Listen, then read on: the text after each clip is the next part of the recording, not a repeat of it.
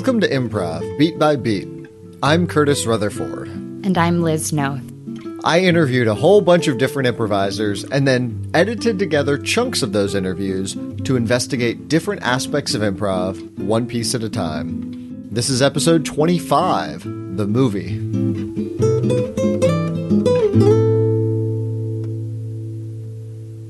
So, I have a co host this week, Liz Noth, to talk about the movie because we were on Megaplex together, and I figured let's.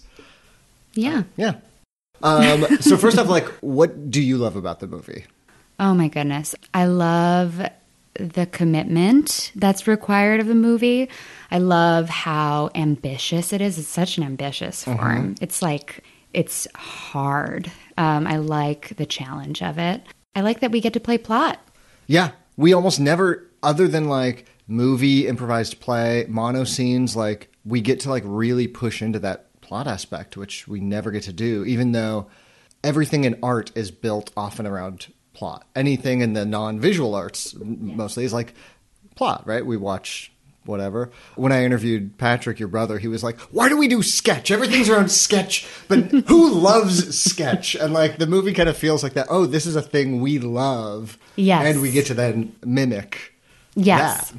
Yeah. Patrick really gets excited about getting to explore plot and improv Yeah. Mm-hmm. the way that I do now. And I shouldn't probably say play plot because we don't necessarily focus on it even that much. It's more like what would the next scene look like just to move the thing forward. But Mm-hmm.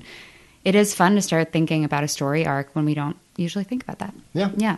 Up first is David Bloodband. What I love about doing the movie is just the very simple. You know, I, I could talk about movies with my friends all day. That's what I love mo more than anything in the world. So I just, I just love it. To me, it's like an open conversation about movies on Right. stage. Really, like we're just acting out what we like to About this movies. one specific Yeah, genre. It's like, Exactly. yeah. Like, you know, I, I got to I got to sit in with your uh, Mm-hmm. team recently, and that was like the first time I'd done the movie with a group in a long time, and it just rem- it just like it's what I love about improv. What if we just get to act out the things we like about in these specific Yes. types of movies? It's just the best. It's the best. It's so much fun. That was David Bloodband.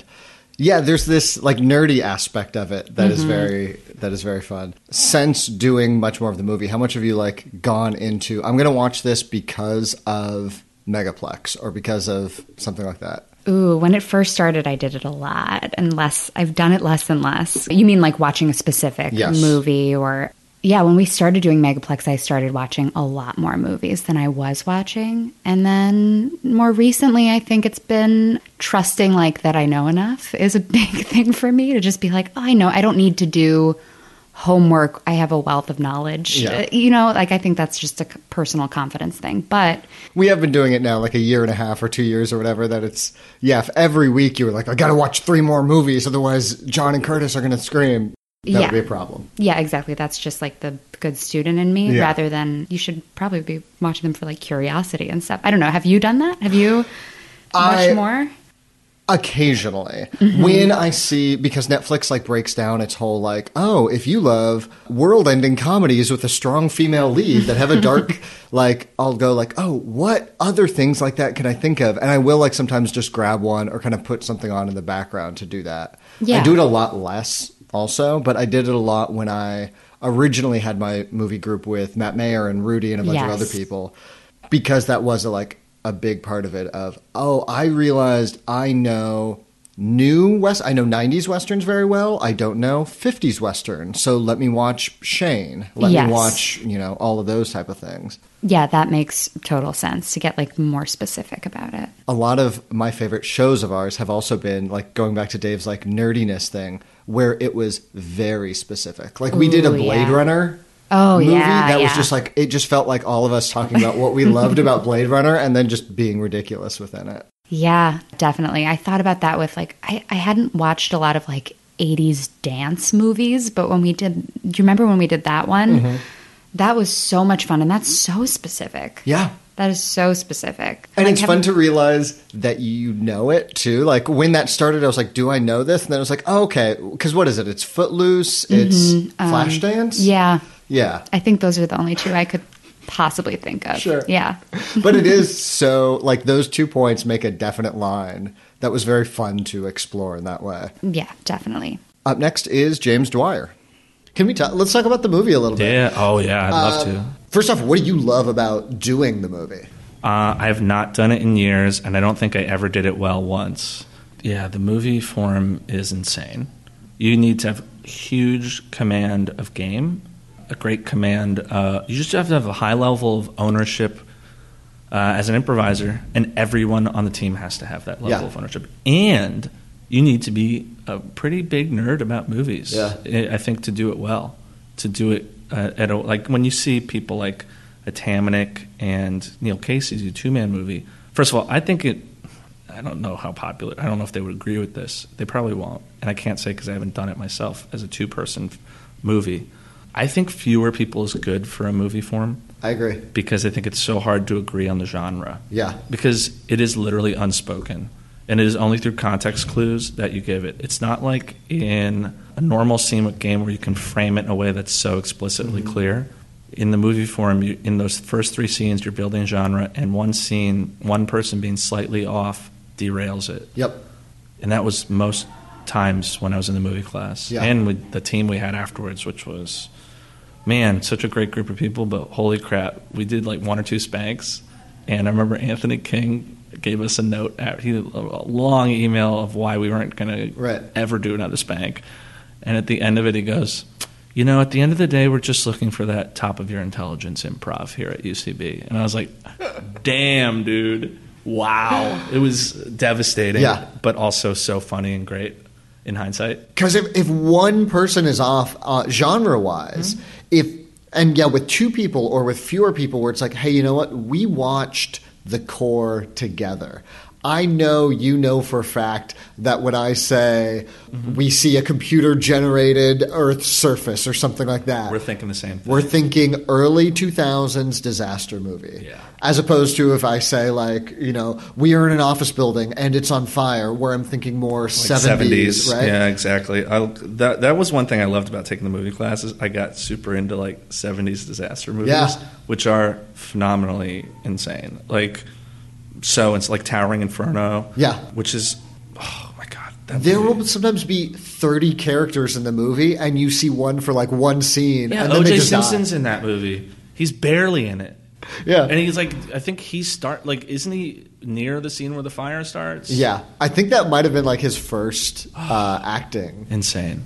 uh, acting gig. he, I loved the movie for him. I never got good at it. Yeah. I'd love to do it now as a more confident improviser, and I think it would still be such a struggle. Learning it made me feel more solid in game in that watching Yeah.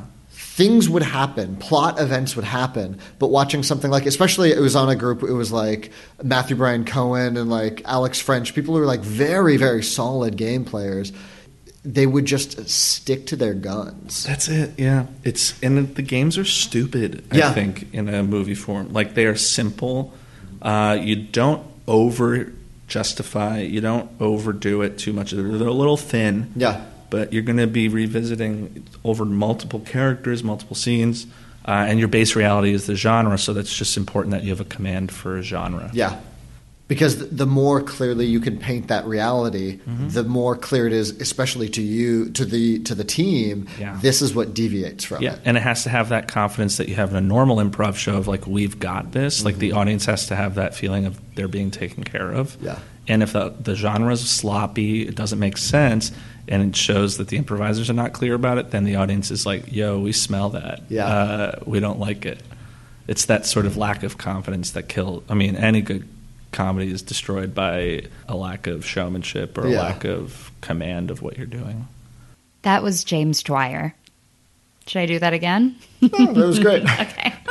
I'm getting used to this co-hosting. Um, yeah, I loved him talking about confidence, and I, I find myself teaching when I'm teaching saying the word bravado a lot, especially advanced levels. Mm-hmm. Which it I you should laugh because it's, it's a silly word, but I don't know how else to describe it. You need a certain level of confidence to do this form. Yeah. And we've talked about that in terms of also the difference between Lloyd and Harold and Harold and Weekend. Often it is just like, oh, on Lloyd, it used to be. I mean, it's different now with different theaters and that kind of thing. It used to just be how much could you have that bravado in a tough theater to then move up to move over to Chelsea and then have it win in a much easier theater. Yes. Do you think that this form requires more confidence than like the Harold? Then the Harold, I don't know. Mm-hmm. I think because you can get stuck in the weeds of just doing, oh, I know that this is a uh, 1980s uh, futuristic apocalyptic film, so I'm going to do all of the details for that. And if you're Yes. just focusing on those details without the confidence to do something off Mm-hmm. and make that funny, Yes. that I think is tough. That's true. That rings true to me because it's, I mean, there's more participation, right, in this form than the Harold, maybe. Like, you have to be so de- decisive and involved almost throughout the entire thing. Yeah. Whereas there might be like a minute or two where you're not in a beat of a Harold. I don't Yeah. know. I don't yeah. know. Yeah. And the scene painting feels very much like you have to do it so confidently. And sometimes, and we've talked a lot about this uh, after shows where we didn't feel necessarily confident, Yes. but you do have to just say, like, oh, I don't know what the next thing to paint is, so I'm just going to start painting whatever. Yes. And trust that like a top of intelligence thing will come out. And hopefully it will 70% of the time. Mm-hmm. Yeah. It's intelligent and the other percent, maybe not. James also mentioned small groups, which Megaplex we've kept to six pretty much always, right? Yes. It's been like me, you, and John, and then we invite three other people, sometimes with repeats and that kind of thing, Yes. which I've really liked. Yeah, I really like it too. I I think especially like being able to paint two people in each of those scenes up top really clarifies characters. Yeah, that's helpful to just like moving the thing forward. Yeah, I like the six. Six Yeah. feels like a good number. And the clarifying characters, because it's a plot thing, it does make it a lot easier of, oh, when you're walking in, I know you're still the villain from scene two. Yes. Most likely, unless you make some other big move. Whereas in a Harold, if you walk into a scene, maybe it's a callback. Maybe I have to like be on my heels a little bit of like, wait, what's Liz going for? And then adding to it. So you have a little more information. Yeah. Exactly. Whereas in the movie, you walk in and it's like, okay, great. I know this is this person, most likely. Yes. Yeah. Up next is fellow megaplexer John Timothy. So let's go through like the movie as a whole. So first off, like what people see, right? Sure. So how does it start? Historically you get the suggestion of a song lyric favorite least favorite whatever. Then the performers do a scene painting. They do three separate scenes kind of using screenplay language to describe not only the settings but the characters. And so this is where it differs from a regular scene painting or a classical scene painting where they're very focused on painting characters in the scenes and actors will come out and portray those characters and they will basically be those characters anytime they come up throughout the course of the film. Painting characteristics, games, etc. Then they're also kind of an overarching goal looking for one of three things in each scene a hero, an antagonist, and some kind of like want or kind of like the MacGuffin or the driving force of whatever the dramatic action is. Then somebody edits away from there, the title comes up, you get like a really punchy title, and then you cut back to the first scene that you've seen painted. Then you do those three scenes in order uh, with those people portraying those things. And then after that, it's kind of a free for all of doing scenes that belong in that type of movie until the big finish. And then somebody calls the end. Titles come up, usually ending with the end. So that's the basics. Yeah. Let's go through then each part. Okay, so song lyric, and so right away, first scene painting, right? So this is normally the protagonist one, Usually, right? yeah. What are the big things that you're trying to set right away with that? The most important thing is you're trying to find the genre. Everything in the movie hinges upon finding the genre. Every great failure comes from not finding the genre. Every great success comes from nailing the genre as uh, as early as you can. Because if you end up with a first scene, you're like, well, it was some people in a house, and I, I- you know, I think w- one they, they're related, I guess. Then I don't know what type of movie that is, you know, and it just makes every subsequent one harder and harder and harder. So the more focused you are on not like what the, what type of person does that song lyric inspire me to think of, or like oh, what kind of setting, but even kind of a step past that to what genre of film does that make me think of, and then kind of writing backwards from there, and then trying to make a big choice like oh, you want to be a disaster movie, great, cool, paint like a lab with some scientists in it Right. with like a big graph. You can be really obnoxious uh, in the movie, which is really fun. You can be like, oh, we see in the background there's a screen that says meteor coming in three days with like an arrow next to it saying, don't worry, the military says it's fine. You know, Right. you can be as unsubtle. Ham-fisted. Yeah. yeah, exactly. Yeah, yeah, yeah. Uh, just because, uh, just because that moment of kind of ham-fistedness usually is pretty funny, but then also uh, will just help so much over the course of the show. Because now we know specifically we are doing a disaster movie. We're doing a meteor disaster movie, which means probably late 90s. Yeah, Right? totally. And we know then this first thing is probably the scientist who found out, but he's going to you know, be proven right or whatever. Yeah, Like we yeah, know right away all those tropes. Oh yeah, we get to play with all that fun stuff. Yeah, and I think that's a fun thing about the movie is that you get very familiar with kind of the specifics of a genre and the broad strokes, but then also kind of how it parcels down into like tinier micro genres. Mm-hmm. So like within disaster movie, there is like '90s big budget. Your Armageddons, your Deep Impacts, your Twisters, or whatever. Yeah. But then there's also like the 70s disaster movies, which have these like huge 12, 14 person casts Exactly. of like B list celebrities. And then, you know, uh, versus the kind of like even like uh, disaster movies we have today are almost, you know, like a lot of them are like very eco. Like Mm-hmm. it's all like, you know, it's not just like, well, weather sucks sometimes. Yeah. It's like, well, we should have we should have seen that uh, global warming coming. Huh, well, whoops. Very much in the same way that like Japanese disaster movies were Godzilla. like, Yeah, what are we afraid of? Nuclear radiation. Yeah, What yeah. are we afraid of now? Well, Well, I mean, we all know, right? Yeah. so, wow, getting political. Look out. got to. So then, so you, when you're painting that first scene, Yeah. Uh, what are some of the things that you like to lay on to the character, both to help with what the game is, Mm-hmm. might be of the scene and to further specify the genre? Oh, sure. Great. I think that in terms of further deciding the genre, okay, cool, you've got an action movie. But within that, there are so many different subgenres of movie that even picking a decade will probably help. And you can do that with, like, uh, describing the quality of the film grain, with the kind of media you see in the background, describing the soundtrack. In the movie, you can describe actor types, which Mm-hmm. is kind of like a fun backdoor, right? You're not like we see it's Bruce Willis. It's like, well, that's a bit, and that's Right. a, and that's a bit much. Uh, but you can be like, we see this uh, type of actor. He's mo- main, mainly been on TV, and this is like his first big action movie break, and he looks a little underprepared. You know, to kind of like push you into, into like a more specific type of character. Then I think the most important part, and the thing that I think is the hardest to get a grasp on the first time you do the movie, the first couple times you do it, is that the reality is that like when you're doing a movie scene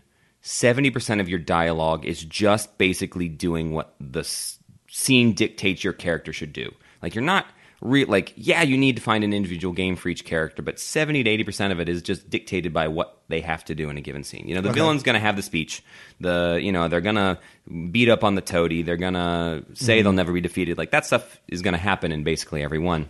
And so in the opening, you want to describe the character in those kind of like broad characteristics, but then you also want to focus on kind of like within that larger realm of evil villain in a in like a, a 80s action movie. Right. What is their thing? Like there's a lot of different things that we know is that, that this one's focused on revenge. Okay, cool. Just even something like that will really narrow it down so that you're not just playing the tropes.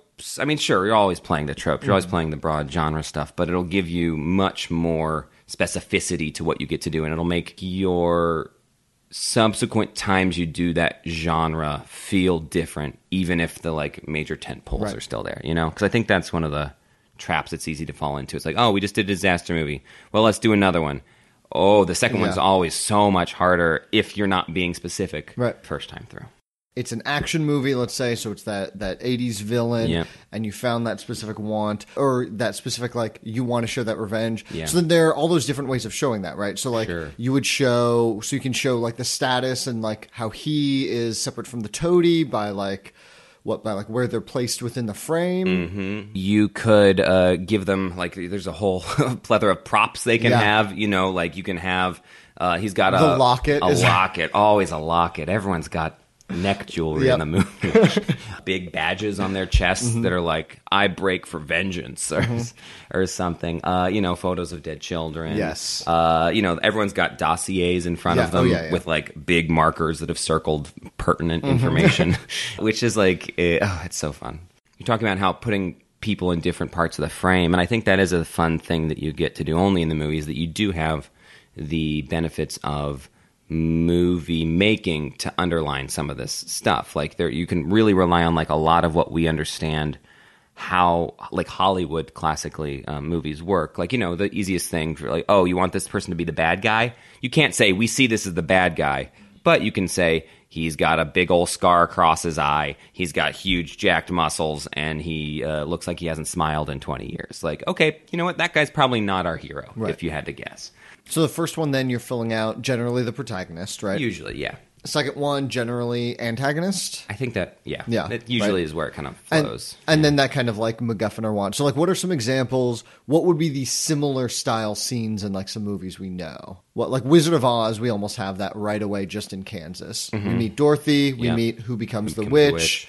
and we see her house. Yep. right that she's torn away from, like Yeah, right away. Yeah, totally. I mean, you've even got your Star Wars, right? You've got, you got your villain up front. You've got the kind of like you know, sorry, Leia, you're kind of the objective, Mm-hmm. uh, but also kind of the the like the want with the Death Star plans, and then almost immediately you meet Luke Right. with like what his want is, and like you get okay, cool. You've got your three pieces, and they're the rest of the movie is just unspooling those Right. things as they kind of head towards each other, right?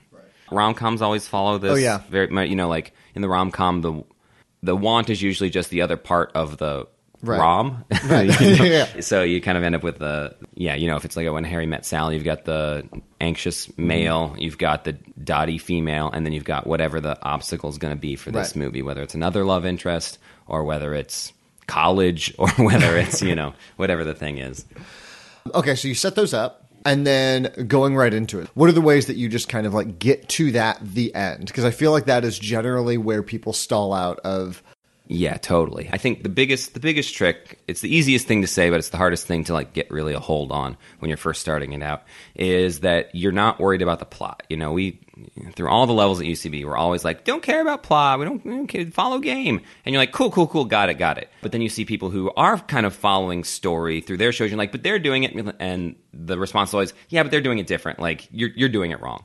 Uh, and and that's kind of like frustrating. Uh, but the the trick to creating some kind of story is to just within the genre, and this is why the genre is so important, is to just stack together a bunch of scenes that belong in that type of movie, and then if you just put them in chronological order, one after another, the audience will write the movie Right. that exists kind of in the gaps between those scenes. It's the equivalent of an animation of like, we'll show a guy first with his hand up, then with his hand mm-hmm. down. You will mm-hmm. assume that he has thrown his hand on the table. Yes, exactly, right? And so it's like you don't it's it's easy to be like, "Okay, we met this character. They said they were driving to this place. Okay, let's see them at that place." And then, "Oh, this person is doing this. How are they going to?" And you just don't it's not helpful to think like that cuz you can't write a movie on your feet. Instead, say you're doing this buddy 80s action cop movie. Okay, great. Well, then you're probably going to want to see, you know, if we're like that's this kind of movie I do. Scene painting, uh police chief you know, uh oh, here's your new partner. Yeah. Second scene, uh oh, there's this villain. He's vaguely Eastern European, and he's got he's waiting for a big boatload of drugs to come in in one week.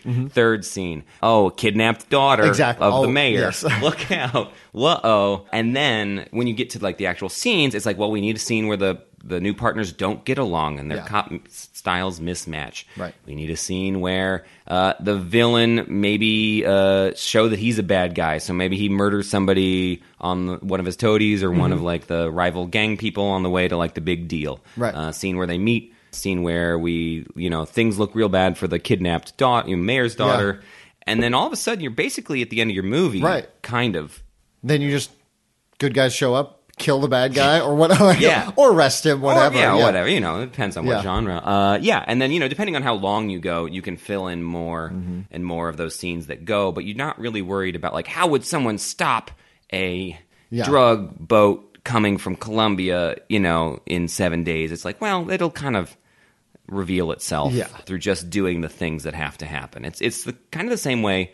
Surprisingly enough, it's doing genre improv and the movie all is very related to we talk about like the base reality of a scene where if it's like if you're ever at a loss for what to do next in like just a regular improv scene a lot of times the answer is why don't i just do the next thing that has to happen oh we're at a date you know what what if i just ordered us drinks oh why don't i ask you about your family you know rather than what's the next line I have to say that's going to be great, you can take that pressure off yourself. Similarly, in this kind of macro sense in the movie, what if I just did the scene I know that has to exist? Right. And then you kind of write back, you started there, and then you're like, well, okay, if we need the scene where my partner's mismatched, one of them said they love tennis. Well, what if we had to have a tennis off or something. You know, like you can just Right. kind of fill in the gaps. and just jump right to it just and just it. start doing it. Yeah. I think the biggest folly that you fall into is so many setup scenes. Like, Mm-hmm. oh, what if these people meet these people so that three scenes later, then they can do that? It's like you never have enough Yeah. time. Uh, I love the movie all kinds of ways, uh, but one big reason I love it is because you can just make huge, outlandish choices, and as Yeah. long as they fall within the genre, it's like correct. So we need to stop this boat filled with drugs, Oh, right? yeah. Great. We've got some trained dolphins. Yeah, absolutely. Like, oh my God, we do? Yeah, yeah, yeah, yeah. Everyone said I was crazy, but I'm a rogue cop, and I just, I'll train dolphins if I want to. Done. Easy. Breezy. Yeah. Oh, we've got this car. We've got this ramp. We're going to drive this car off this ramp and we're going to launch it into the boat. It's going to stop all those drugs. Yeah. Uh oh. You know what? I've got a nerd hacker who can hack the boat and make it sink. Yeah. Uh, but he needs to go on a date with your daughter? Like, yeah, you know, you can just.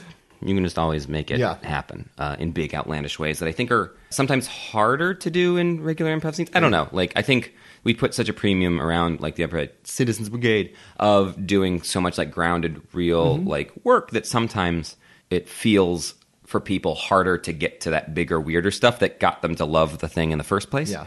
Uh, and so I think it's like you get kind of like a nice balance. Like I remember talking to Neil Casey once about the movie, uh, and part of why he said he really loved it is because you get laughs off of doing the genre correctly. You get laughs off of things that don't belong in the genre. Uh, you get laughs laughs off of personal like games you've created for each thing. So like every line has the chance to be funny in like three or four different ways. And so like even what is just would be fundamental like baseline reality grunt pipe laying work in a regular improv scene has a chance to get a laugh because the audience was like, "That's true, that's correct." Whereas in a normal improv scene, when you do that kind of more base reality thing of like, oh, he's ordering the wine for the next step in the date, it doesn't generally get as much of a laugh, even though it creates that same thing of it creates a baseline for then the next move to pop against. Yeah. But in the movie, even that baseline reality stuff is so fun to see, and then you get to subvert those expectations. And Yeah. I think that's the hardest part. I mean, there's there's a lot of hardest parts to doing the movie. I don't know if we've appropriately underlined how hard this thing can be. Uh, when I teach the class, when I teach, so I teach the movie class, and uh, when I teach it, I generally, I'm like, hey, by the way, this is like really hard, and if you're like six six weeks in, you're like. I think I hate this and I might be miserable. That's okay. That's correct. You're not wrong. Uh, it's very, very difficult. The hardest part of doing the movie when you're like a student or kind of just first starting out is that you don't have a great handle on performing the base reality of reality. Mm-hmm. And so then when you're asked to perform a separate base reality, everything there you're trying to treat like it's weird when it's not weird. It's actually the base reality for this world, and you get either the base reality wrong or you're trying to treat things that are normal in this world like they're super weird and like mm-hmm. straight manning it in a way that doesn't really function in the movie. Yeah. Like if you were like, I'm a mean police chief and you partners What don't we get officer," like, partners that match? yeah, that has no place in Yeah. the movie, right? There's no it'd be insane because that's Yeah. not what happens in the in that movie. Yeah. That movie they're like, "Oh, dang." You know, because one of them's two weeks from retirement, Mm-hmm. and one of them is, you know, boy, loves all this new police crazy. Yeah. He loves music or something. Which is going to show up in that final scene. oh, you know it. Oh my yeah. god. Well, nothing can defeat me. I'll stand in front of this speaker. Speaker? Roberts, do your thing.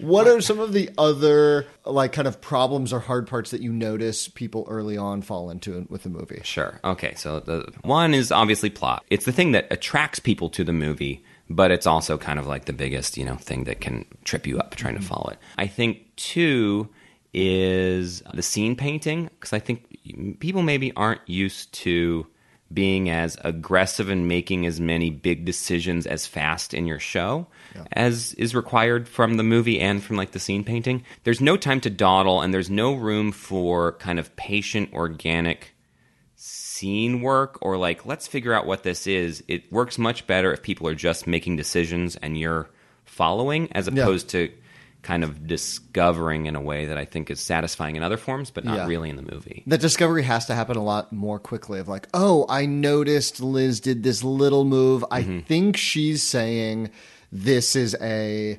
1950s noir. Yes. I'm just going to make that ne- next one as hard as have to. Mm-hmm. possible. We see Venetian blinds and the and the shadows of Venetian blinds laying across their faces. Absolutely. Right. If you don't know the genre three lines into the scene painting, Yeah. Mm-hmm. you probably could have been moving faster in some way. You know, like, eh, okay, sure, no one's stepping out. The suggestion was, oops, I did it again because that's what it is all the time. Mm-hmm. Okay, cool. And you just start painting something just to get things going. Okay, fine. No one's going to, you know, yell at you, I don't think. But, um, I mean, Curtis might yell at you. But then you just got to, from there, have to just be super aggressive about, you can't assume that people have ideas that they're not sharing with you. I think, which I think it's it's easy to feel like, oh my god, everyone else knows exactly what's happening, but I don't because I'm Mm-hmm. wrong. And no, no one. If you don't know what's happening, no one knows what's Yes. happening.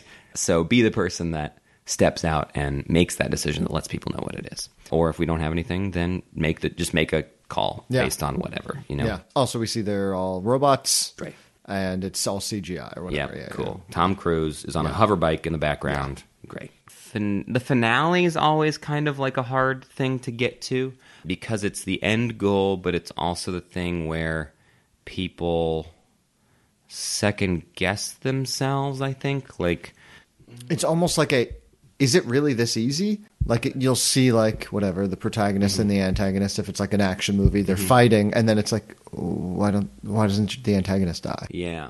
Yeah, totally. Right. It's like, well, he should. If, if depending on the genre, he should. Yes. Oh, I think also a thing that's hard is I think it's hard for people to have fun doing the movie sometimes. like, I've never felt closer to like flying in an Yeah. improv show than when a movie has like locked in and every line is getting just this laugh because everything's true and right and games and it's it's unlike anything else because you're working everyone is working so hard and everything is just this beautiful moment where it's all coming together great um, but i think people sometimes because they're trying to venerate the movies they love are unwilling to have fun with the things that are like the improv part that maybe don't exactly fit the genre but they're still there you know like what was it? there was like a 60s italian uh, like kind of new wave film we were Okay. doing once and for some reason whenever like everyone met they'd always go ciao and like kiss each other on the cheeks and we just thought that was fun Yeah. so every time a group of people met people in this movie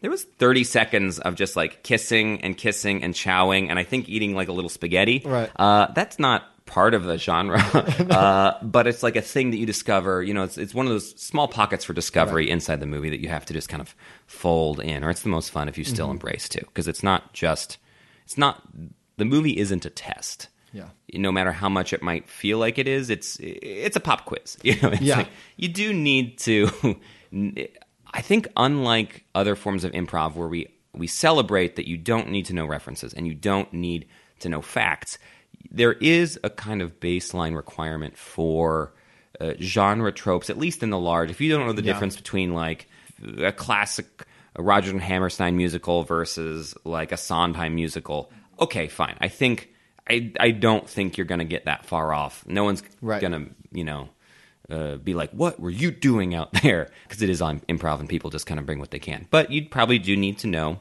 have seen a musical Yeah. movie before, or at least a musical, which is I think it puts people in their heads as well sometimes. Yeah. Because you often do need to know the difference between a 50s Western and a 90s Yeah. Western, or, you know, the difference between a. A 70s uh, uh, like neo noir or like a 30s 40s noir Yeah, they they do operate differently, and I think it's in those little pockets and those little those little differentiations that can make the movie feel very special and different. Like we're talking about things that people get tripped up on. I think a lot of times the hardest movie you'll ever do is the second time you hit a genre Right. because you're like, oh, I thought we just did a western, and then Yeah. you're like, cool, do another one. And then you'll just want to do the exact same thing you did because you just like, oh, we've got a good guy, sure, and we got a bad guy. He's got a hat on, yeah, Mm-hmm. sure, he's bad. And then there's like a damsel in distress, cool, okay, western, and okay, cool. But then the second time you do a western, what are you gonna do? Right. Because then that requires you to make slightly bigger decisions, slightly. I think it's hard because you have to make some of the same decisions actually. Yes. Like, and I think that feels weird to some people, obviously, because it, it's like, well, it's improv. It's supposed to be different. It's like, well, yeah, but there are some things that are just so endemic to mm-hmm. what a Western is. Mm-hmm. if you don't have them, it's gonna feel weird, right? Oh, here's one that I see happens a bunch. I think sometimes people in an effort to paint particular games on characters in the movie, they will give them games that are actually contradictory to what that character has to do in a movie. Okay. Meaning, like, oh, we've got like the brilliant scientist who's going to solve it all, but he's dumb. Right. Okay, like there's a way in which he's like daft, but like he can't Yeah. not know science. You know, like he's like, or like you know, like oh, we've got like an action hero who's a coward. Yeah. ah, that's that's that's hard. That's like a very hard because they're not gonna do the thing that they need to do in the movie. That's gonna or that's gonna be required of them, or it's gonna be a lot of work to get them to do it. Or you're talking like a Jackie Chan, Chris Tucker, like un, reluctant heroes, Yeah. or like you know, isn't it funny that these guys are like the second string kind of heroes? Right. But it's like if it's an Arnold Schwarzenegger one man against a thousand dudes with a bunch of guns, and you're like, oh yeah, we see he's like crying and like afraid all the time. It's like, well, eh, okay, you're kind of shutting out an entire genre of laughs you're gonna get from Right. this movie because he's because it's you're almost you've left the movie and you've entered some realm of like parody Right. or like a Mad Magazine likeification of a Yeah. movie. I don't know. It's uh, you're doing an improv scene. Wouldn't it be funny if instead the hero were a coward or something? It's like, Right. well, okay, but that's not as helpful as you think it might Yeah. be. Yeah. You know? It becomes kind of more of like the like the Keenen Ivory Wayans like version of this is the parody of that movie. Yeah. Where oh we're hitting some of the same things, but also we have the time to write in a big emotional arc for this character to overcome and Mm-hmm. then fight. Yeah. Which we're probably not going to do improvised. It's like Yeah, no. that character is going to be the same at the end. Yeah. Totally. Yeah. I don't know. Have you noticed anything? anytime I like coach a team on the movie, the first thing I do is I explain all the scene painting. Mm-hmm. I do all that, and then I explain different camera angles and why you would use them. Sure. And then camera angles. oh Oh, my my god. I then have them do one set where I just tell them overuse everything Mm-hmm. because then it gets it out of their system, and then I don't have to see another movie where for some reason it's an overhead shot. So that they're Yeah. Mm-hmm. picking people up, or they're doing a crane shot, or they're doing like weird yeah. Mm-hmm. Dutch angle. Like, if it makes sense for that, sure. Right. But for so much of it, I feel like that's a big one of just getting that out of their system. I think that's very true. Yeah, yeah. You because especially depending on the size of the stage, all those movie tropes or all the like movie mechanics of overhead angle, reverse Mm-hmm. shot, all that can add so much time to your movie Yeah. of just logistics of just Yeah. moving bodies across the stage in between actual movements and laughs that it's very very hard to do. Scene painting, I find that, or, and this is kind of a common Mm-hmm. note of like paint it on the person, not on yourself. Oh yeah, that comes up a lot. and it's just like it's it it feels like it's the first bridge into are you seeing what the audience is seeing or are you seeing what you the improviser is seeing and just making that switch of no the audience is seeing this character that i'm pointing at too so we need to both be on the same page of she has an eye patch instead of oh there's an eye patch on my uh, her face like yeah. that kind of switch yeah, I think that's I think that's very correct. Right, kind of like outsourcing or, or like I don't know, getting that kind of distance. That was John Timothy. so that was a long one Yeah. As it should be, because Yeah. he is so good at this form. a friend of mine who comes to see a lot of the a lot of the megaplex shows is constantly like i could just watch john scene paint all day Yeah. he is so tremendously good at it. There's so much he talked about that I want to talk about, but I love how he talked about game not necessarily coming from subverting the expectation of the genre or how unhelpful it can be to just subvert the expectation of the genre mm-hmm. and how it's so much easier to just commit to the genre and then we'll I'm sure we'll find something so much more rich and helpful for the form. Like if you start to play a wimp a wimp as the brave character, it, we can't move things forward. yeah Yeah. it's probably going to be more fun to just be the brave character who also just loves eating meatball sandwiches Yeah, exactly. like that's or whatever rather than subverting it I remember in our movie class Dynamo really drilling that into us of like don't bail on the genre and or don't use the genre as your vehicle for comedy. And sometimes we've had some games where we do that and it works. Um, so I don't think it's an always rule, but I do think that most of the time the comedy comes from somewhere else. It just comes from a choice on top of your commitment.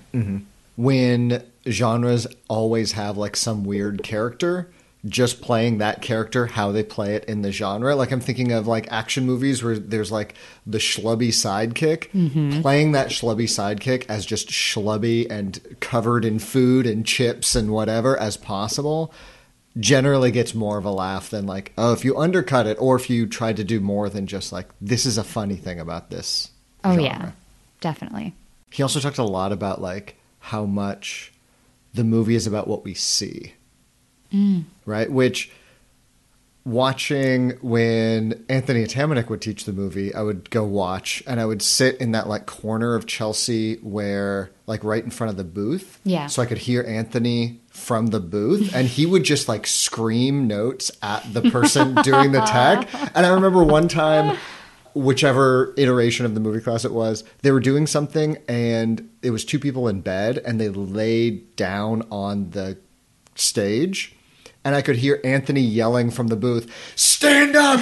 Stand up!" Cuz it should have been an overhead shot of we see the two people in bed so they were standing up as if we are then seeing them in bed from above. Right. Right. That could be some like weird little Wes Anderson shot where we're just seeing the could. feet, Yes. but probably not. no.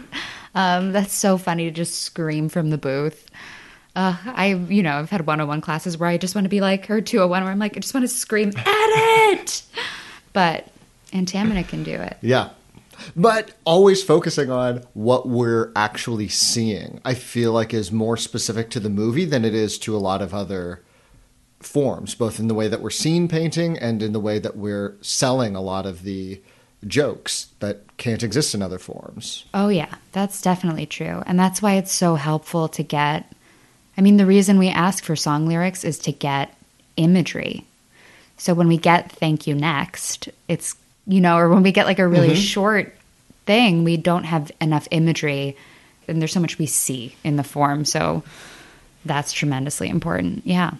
He mentioned that the genre in this case is base reality. I feel like is another like huge idea that is easy to miss if you don't have that bravado. If you don't like, oh, you know what? I can just go back to I'm a lawyer. I'm going to do paperwork as hard as I can and I know there will be something there on the other side. Yes, definitely. That's the part that I, I personally love. I just love getting kind of lost in the genre moments or just the base reality of whatever movie genre we're mm-hmm. doing because I don't necessarily feel as confident that I'm going to come up with the most clever connection or something like that. But that I feel like grounds me in this form. Just going back to that base reality and trying to do it as realistically as possible is fun challenge. Yeah.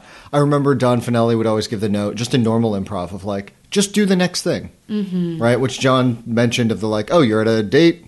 Great. Order your meal. Start eating the meal. Like, just go through those things and the next move will come rather than trying to think of what the perfect, most clever connection is.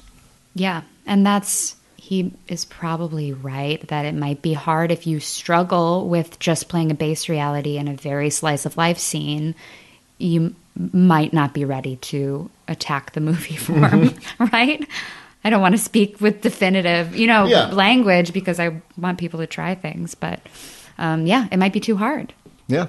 Ooh, I also like the uh, no time to dawdle.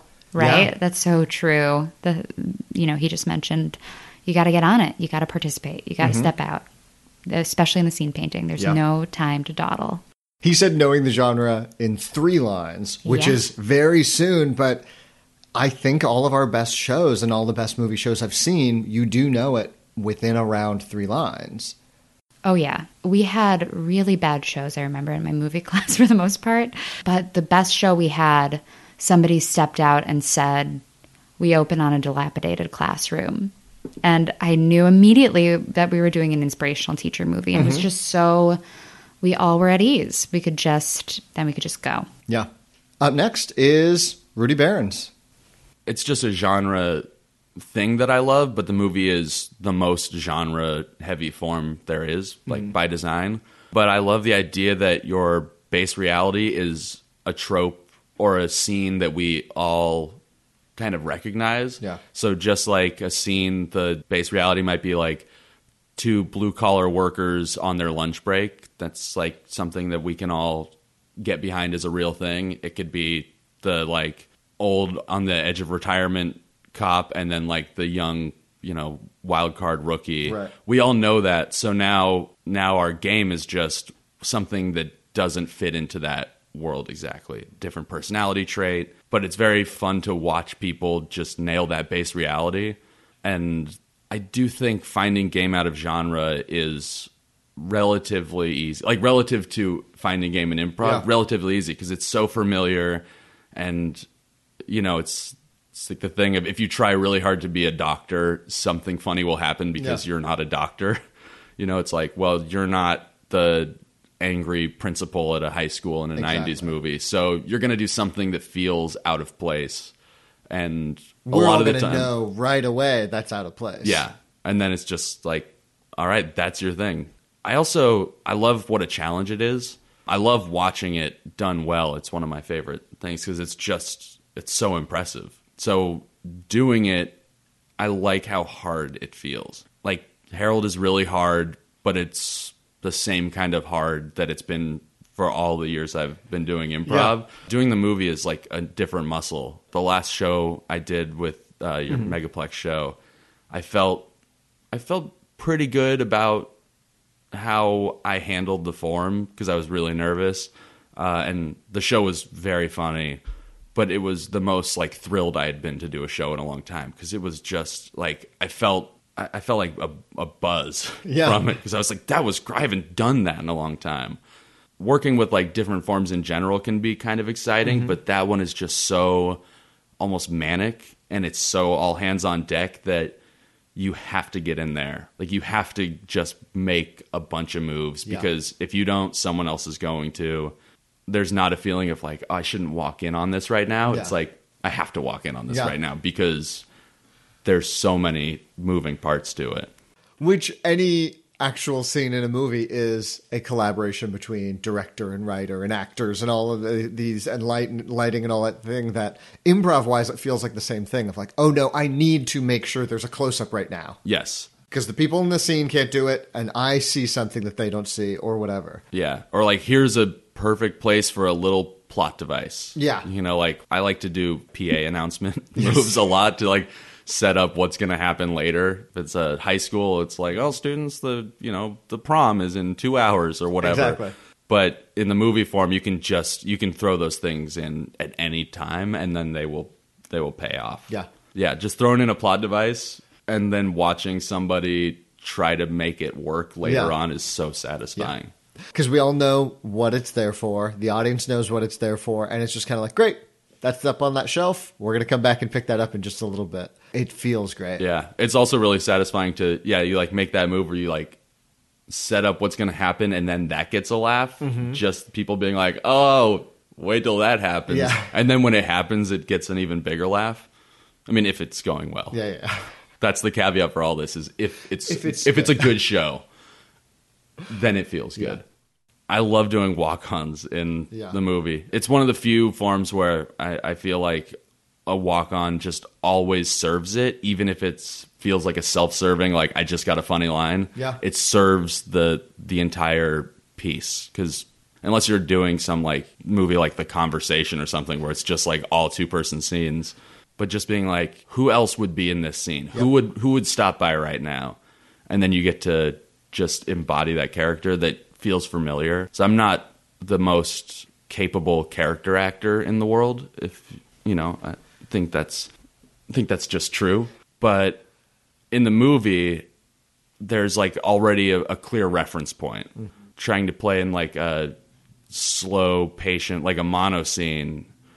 I don't know how to draw on like where I'm going to draw from for a character, but I know what the like dorky best friend is like in a movie. Yeah. And the audience knows too. So as soon as you come in and like, uh, what's going on, guy? Like they know. Oh, great! It's the dorky best friend. Yeah, yeah. they get it. Yeah. and you can even say the movie's so fast that you get away with certain things, Yeah. like just saying. You just be like, "Oh yeah, dorky best friend here," and th- it's forgiven that you just said who you are. right.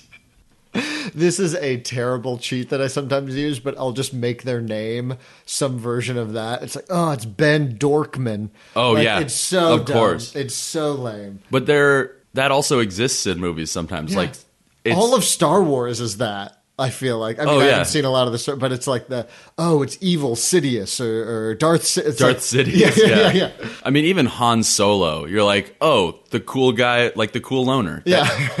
I don't know what language it is, but Han Solo means cool loner. yeah.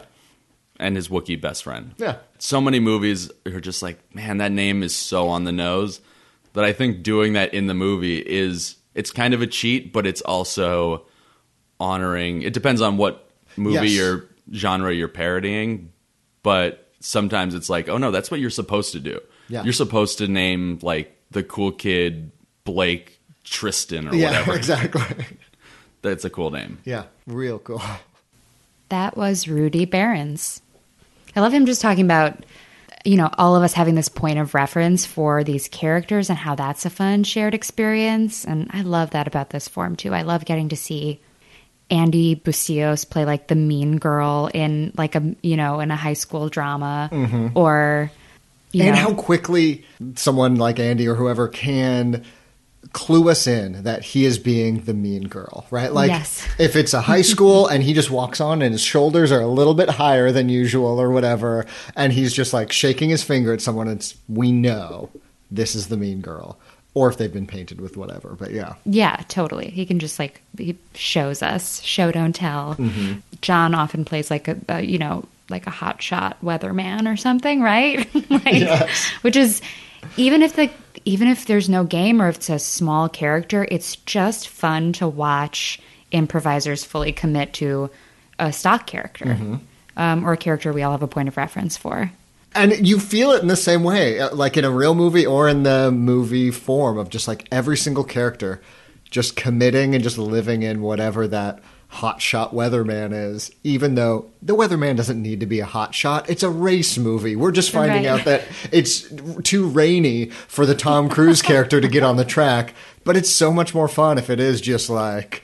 My name's Chip Chippendale, and guess what? The Chip Chippendale meter says it's too rain. Like that's so much more fun than just the blank version, the the the Manila version. Oh yeah, you get to really perform. I mean, I guess you know you get to do that in other forms too, but you I feel like it's a little indulgent, like the way that you get to just like play um, a, a trope or a classic pair, a p- half of a classic pair or something like that. It's so fun, so much fun. Which connects to what also Rudy said about the you have to make those moves too. Walk-ons are much, are necessary in a way that aren't like first beats in a Harold. I will tell teams you can support best by not walking on. Your Yeah. goal is think of second beats and edit.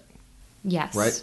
Yeah, Not that there necessarily shouldn't be walk-ons in a first beat. Sorry, Nicole Drespel, but generally, whatever. In a movie, if somebody walks on and does, he mentioned the PA announcement, but I feel like another one that works very well for a lot of '80s movies is the big competition. Uh, guys, I'm putting up a poster. Did you hear about the race off? There's going to be whoever can ski down the mountain the fastest, right? Whoever Yes. can build a building with their own hands on sand beach is going to win the orphanage, right? Like that's like such a clear plot marker yes, that if Rudy walks in and gives that to us, it's like great. Now we can just relax in this scene, and the arrow to the next scene is so clear that we don't have to worry about it anymore. It's so true. I mean, it does feel like, yeah, walk ons are just, they're always helpful in the movie. They're always helpful. I mean, from my experience, mm-hmm.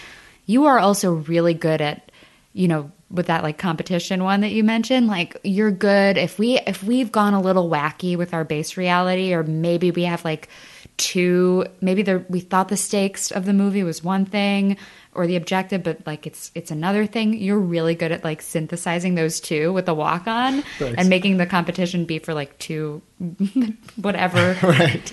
details we set up.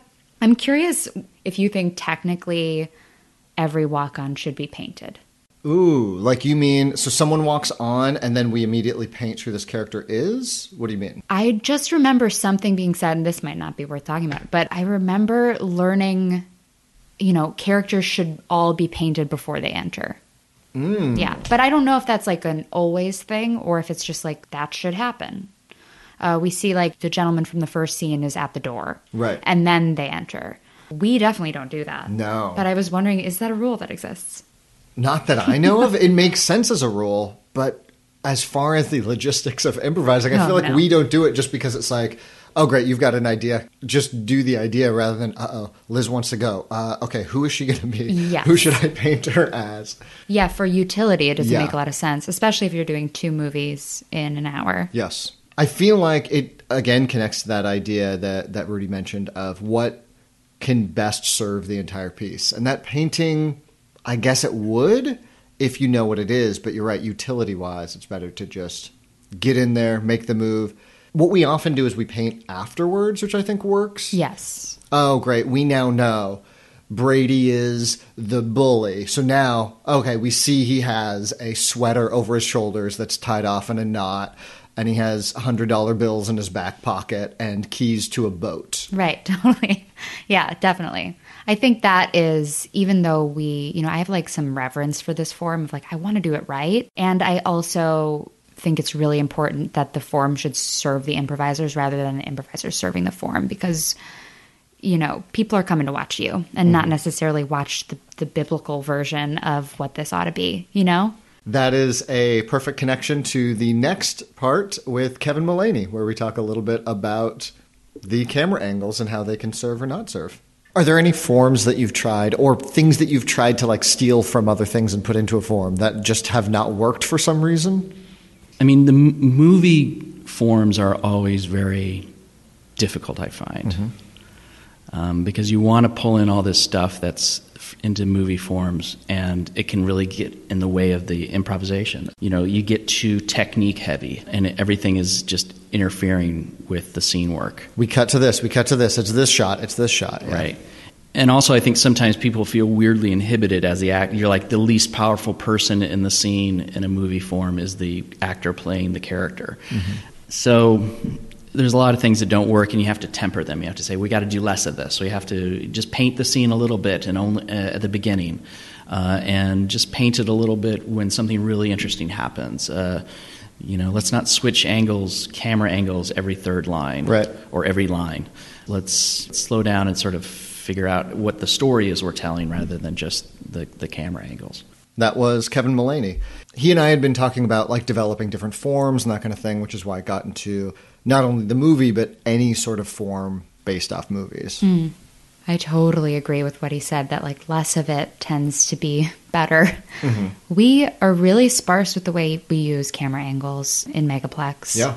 We they're pretty rare, which I love because it's you know when it serves the thing, it serves the thing, and sometimes it just doesn't. So I like that he, you know, sort of put an emphasis on that. You know, we shouldn't limit our main character to feel like they can't do anything unless it's imposed on them by the back line. Mm-hmm. And anytime it's like a reverse angle or something like that, I like it because I'm a very visual thinker and the kind of puzzle part of my brain turns over of like, where will everybody be? Where and like I like doing that quickly, but it's not funny. Like nobody's Right. like, well, they did that reverse angle pretty well. Ha ha ha. Yeah.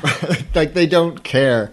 And too many of those types of things in a movie just slow down momentum so quickly. Yeah, they they exist and we should use them, but I like that it's like don't overuse them.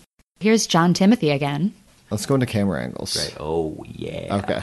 So, what are some of the big ones that we use a lot? So, close up, obviously, right? So, close up, the mechanics of a close up, right? So, mm-hmm. two people go to either side, do the little Yeah. frame. You call close up on blank, and you call the person probably that you're trying to do a close up on, uh, and then you kind of make your fingers into like two little L's, and you make a little box, and you kind of box out what you want. Sometimes you can just do one side with your with your hands, and the other person will do the other side, uh, or someone from the back line will come up and do the other side. Usually, everyone else in the scene will kind of like fade to the back, I guess, Because we are like- only seeing what's in between those two L shaped finger frames. Yes, yeah, yes, that's kind of the the convention is that like, look, no, no, no, I know you can see them on the back line, but this is it. This is the Yeah. thing, right? Yeah, the whole the whole stage as screen is complicating, but it also allows like a lot of fun that you can't do in a in a thing like Right. a like a pan shot, right? Mm-hmm. Like, okay, cool, you want to pan across a bunch of uh, bored teenagers in like their high school classroom on the last day of school, Right. cool, go for it. But you've got two choices. You've got they can you can either set one static frame in the middle and have all the actors just kind of like assembly line Yeah. roll past that frame because the frame is you know they're the frame is being static and they're kind of portraying Exactly. the motion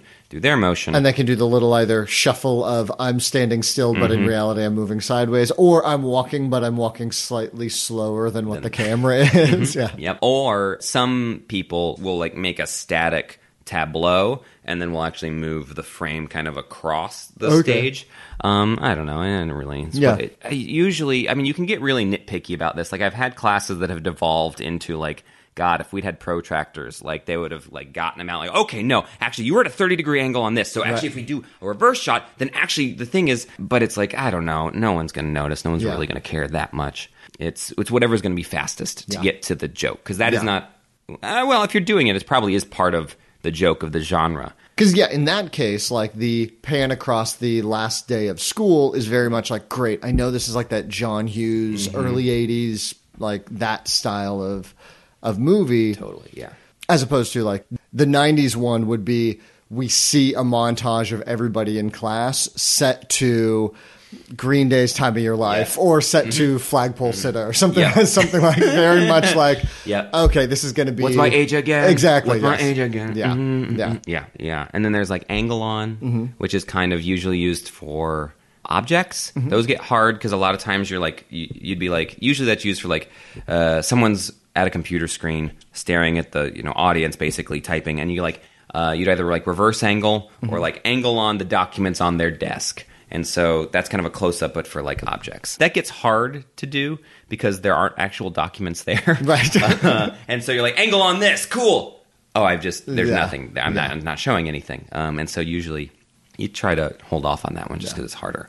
But oh, that brings you to another just a random movie bit. But it's like if it's got a face, you can play it. All photographs, all lockets, all like people, all mug shots. Like get a face on there so that we're looking at something because it'll just help you so much. And with those shots, they each have kind of a specific use as well, right? So, like close up, we are specifically, and often from the back line, if I'm doing mm-hmm. a close up, it's saying, like, oh, John, keep going with this. I know you're about to monolog mm-hmm. That's going to be the fun part of the scene. I'm forcing then that person to, like, great, you have it. Just take this. Please keep going. Yes, yes, yes. Like we'll, we'll keep, we maybe we'll even talk over you like in the background with our responses to this monologue, but you Yeah. just keep you keep doing your Yeah. thing, right?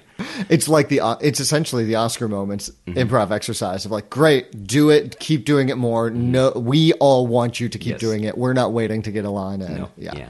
And then the like other like the angle in on and that kind of stuff Mm-hmm. is often I feel like more for like plot or genre type stuff. Like Yeah. we need to see the dossier with most dangerous assassin. Yes. Unknown location. We see a picture of the protagonist from the last scene, like Mm-hmm. whatever it is. Totally. Oh, and this this actually reminds me of like another like trap I see people fall into, right? It's that like people don't oftentimes don't make a big enough plot move for the movie they're in early enough. And so it ends up just being a lot of people kind of dittering around until they meet and fight for some reason. So like, you know, it's just like it's an action movie, great. Well, what is like the thing of this action movie? Like we had the drug boat coming in. Okay, cool. That's like just enough of a tent pole that everybody can kind of like drive on in. And that's like maybe sometimes a little sometimes it's the want or the what, like that third thing that we're talking about. Or sometimes it's just like the okay, like the last party of uh, high school kind of movie. It's like, okay, somebody needs to come in and tell us that somebody's parents are gone and they've got a mansion and we're all going to it. Or like the lake house or like the thing. Because if it's like the last night of high school and we're just, oh, I really want this person. Oh, I really want this person. Oh, I'm dating this person. And then we're, people will hold off on that thing until like the fourth scene of the movie. Like they won't put it in early enough. And then we're not at the party that's supposed to be 80% of the movie until we've got like three scenes left Yeah. in the movie. Yeah. And so it's just kind of being super aggressive, even if it's not scene painted, about making those choices. Being the person who walks through that first scene with a flyer, being like, the Thompsons party tonight. Yeah. Be there or be a nerd. just because we just got to get there. Exactly, yeah. I recently rewatched the Truman Show, just because like somebody was like, "Oh, the in, the opening perfectly just sets the stage and gets to it." The first five minutes of the Truman Show just set up. We see it's a show. We explain the whole history of it, and then right away we see good, and then things start messing up. Fi- like the next scene, Yeah, like a, just right away. the light falls out of the sky Exactly. two and a half minutes into the movie, right? Just as like a movie thing, that's like a, I remember watching that recently too and being like, what an interesting choice. Yeah. To like, because normally you'd be like, oh, that's the big act break. It's like, no, that's three minutes Yeah. in. That kind of gives like this feeling of a world that's always been maybe like a little loose at the seams. That it's that this is just kind of the baseline for this movie, you Yeah. know? Is it like that kind of thing happens all the time? And Truman's kind of oblivious, but kind of not. I don't know. yeah. Any other camera angles? Oh yeah. There's the big sexy stuff that are like, whoa, how do you do mm-hmm. that? That's like you were saying, like your overhead shots where you have to like lift people, the extreme wide shot, like the wide shot, Right. where usually everybody disappears and like they you make little people with your fingers.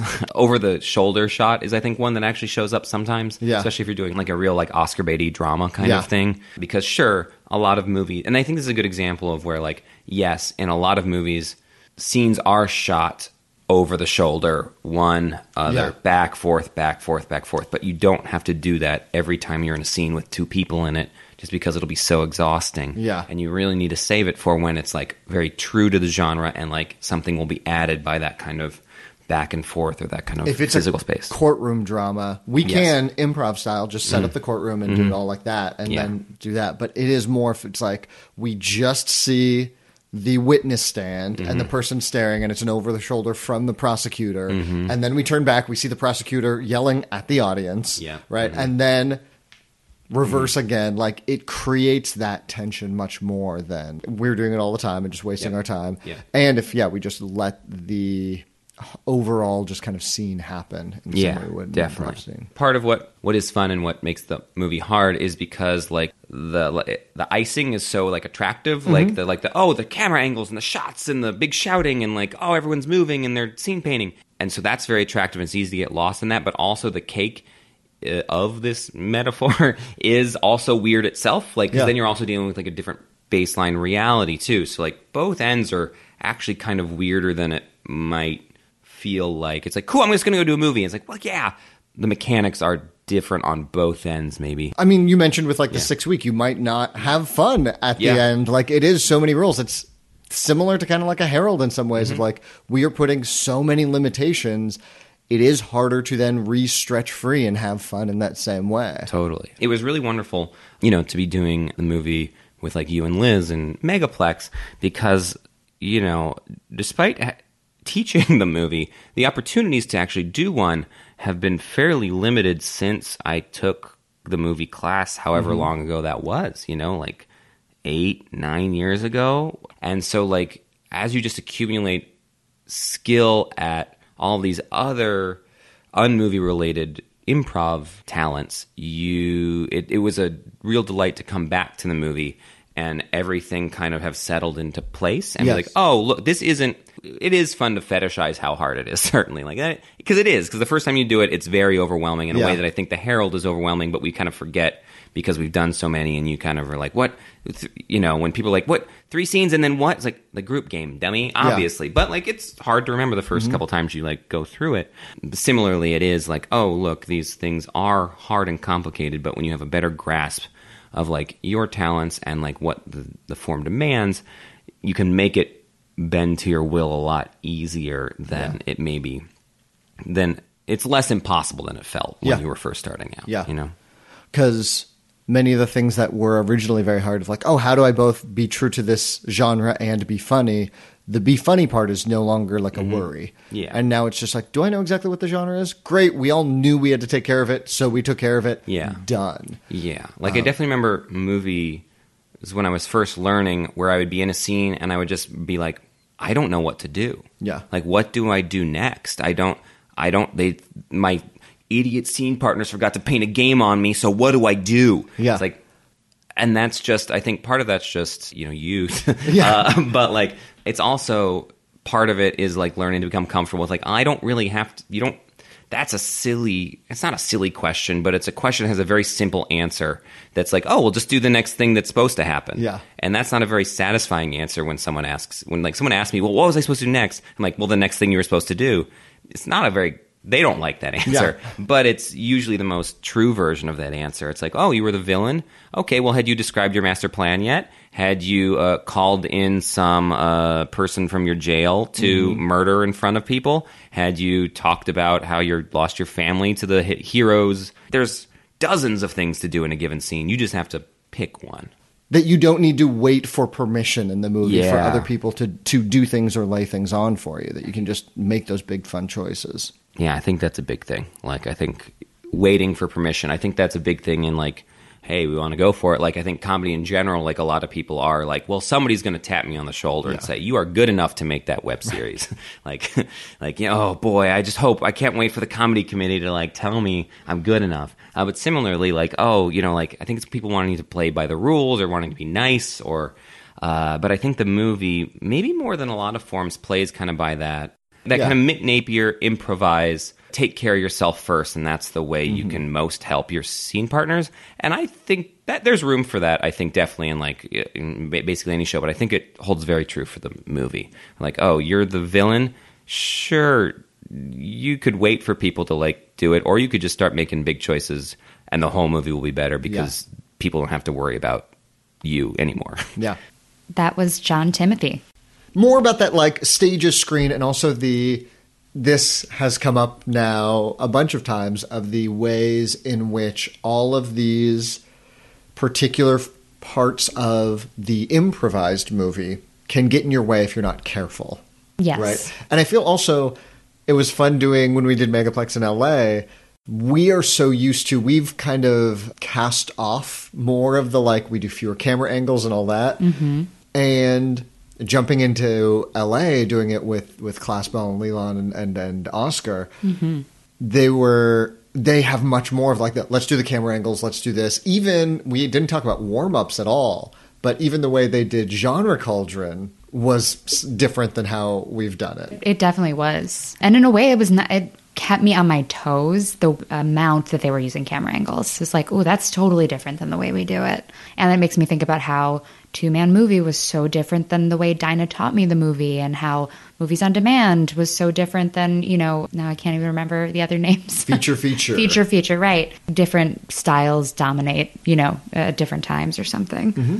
and yeah and it naturally adapts in the same way that the harold adapts and that kind of whatever is the strength of that team or any number of other things it does feel like those are the slight changes and it was very fun to see because i think we're used to being the only people who do the movie out right now in new york Yeah. seeing that difference and still like oh yeah this is fun to do more camera angles it was still not overwhelming it was just more than we do Yeah, I think that the common denominator of the format, like based on what John Timothy just said and what we've heard, is like it requires commitment. you know what I mean? Like some of these are going to look different, but it requires commitment. And I love, you know, how he's talking about just like do the thing, you know, do the thing, like step out, be aggressive, take care of yourself almost, um, make choices. They are only rewarded, they are only helpful, you know? I loved also the comment if something has a face, play that. Yes. Because there have been many shows where it's just such an easy laugh. If there's like, and then we see the painting of the dour old man. If I can step in and be a dour old man, I know it's going to get a laugh. If it's then we see a painting of his sexy prom queen girlfriend who's waiting for him back home. I can step in, I can be the sexy prom queen girlfriend. I know it's going to get a laugh. Like Oh yeah, it immediately does Yeah. every time. you just have to like go in and then make a face and it's great it's so easy and so fun It was nice to hear the the way John obviously teaches camera angles is like for utility. That is valuable in the movie form. It's valuable for something with a face to have a face uh, because we can see more of the story. It's valuable to do, a, you know, to do a reverse maybe when um, something's about to happen, you know, or to do a close up for a monologue, for like a big meaty monologue. These things have um, a purpose. You know, they have a purpose. They're serving us. and it's a great shorthand for us to communicate to each other of I love this character. I this is the game of the scene. Please just keep doing that so we're all going to close up on this. Or this scene is about over. We need to then point to the next scene. Let's do that reverse so that way we can see the killer walking up or something like whatever it is behind them or whatever they've been looking at in front of them, that sort of thing. Yeah, or like you using an over the shoulder to uh, demonstrate what genre we're in, or really like be heavy handed about what genre we're in, rather than just using an over the shoulder every time we're seeing a new character. How do you think doing the movie has made you better as an improviser in general? I think it's helped me trust my instincts. There's not a lot of time to judge yourself because you have to just be continuously making moves. I think in, you know, hearing everybody talk about how hard it is. It's almost like a way of tracking your progress. You know, we, we all tend to ask ourselves as improvisers, like, are we getting better at this? And so, you know, learning the Harold and learning the movie and then getting to do the movie, you know, however many years into doing improv, it's like a fun way to see I have gotten better. I think I just like backwards answered your question. You asked me how it's made me better. And I guess I'm saying it's made me better by letting me know that I've gotten better. Yeah, which is important, right? I mean, we know so much of going back to the bravado thing, right? Mm. We've seen people who got cut or have not been doing well and then you see their shows after that. They keep not doing well because they're in their head about am i good? Mm. and then we've also seen people who like oh you know what? I'm great. I'm going to keep doing this. And they continue to be great. And there is something about knowing that I can do the movie and I can I can sit in with any whatever team and do well makes it easier the next time I'm doing something hard like sitting in on a team with people whom I really respect or doing a tough show wherever I know I can rise to the occasion, which makes me rise to the occasion better. Yeah. Uh, what would you say for, you know, how the movie's made you a better improviser? I think a lot of the same. Like the don't wait, the don't ask for permission stuff. It's made me, this has maybe made me worse as an improviser, but I really like it. It's made me more willing to take left turns and go off on tangents. Yeah. Of just like, great, we're doing this scene, we're in a restaurant. I'm more okay going like, you know, foot fungus didn't originally come from people. Here's the real story on foot fungus. Like taking a left turn and just seeing what it is and being okay, we can either come back to whatever the game was or that's the new thing. Yeah. And that's just taking risks, like continuing to be spontaneous. When you start to do the same form for a long time, maybe you forget certain things are possible. I love that. Just being willing to take a left turn. That's pretty much all I've got on the movie. You, did you have anything else? No, I don't think so. Thank you so much for asking me. Yeah, no problem. uh, thanks for co hosting. That was episode 25, The Movie. Please rate and review the podcast on iTunes, and if you have any feedback for me, please send it to improv at curtisrutherford.com. C U R T I S R E T H E R F O R D.com. Also, if you want to support me and help pay for the hosting costs of this podcast, you can do so via my Patreon, patreon.com slash actuallycurtis. Thanks so much to everyone who has done so, and thanks to my co host for this episode, Liz, and everyone who is part of the episode. David Bloveband, James Dwyer. Hi, I'm John Timothy, Rudy Behrens, Kevin Mullaney, uh, Liz Noth, and I'm Curtis Rutherford.